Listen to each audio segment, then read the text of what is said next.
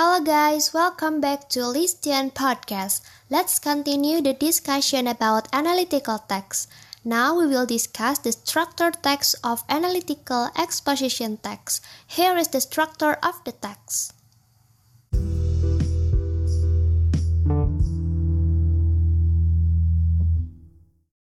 The first text structure is thesis.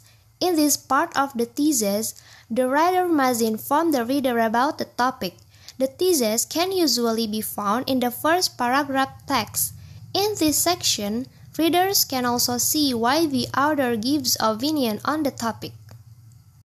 The second text structure is arguments. In the next paragraph, we can find the argument section. The author will write an opinion to support the main topic that has been presented previously. Usually, in analytical exposition, there are more than two arguments.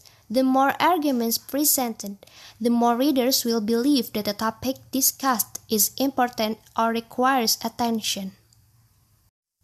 The third text structure is reiteration. This section is always located at the end of the text and becomes the closing paragraph of the article.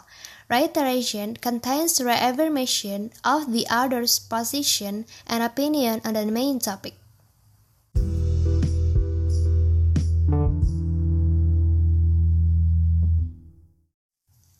Okay guys, thank you for listening to this episode.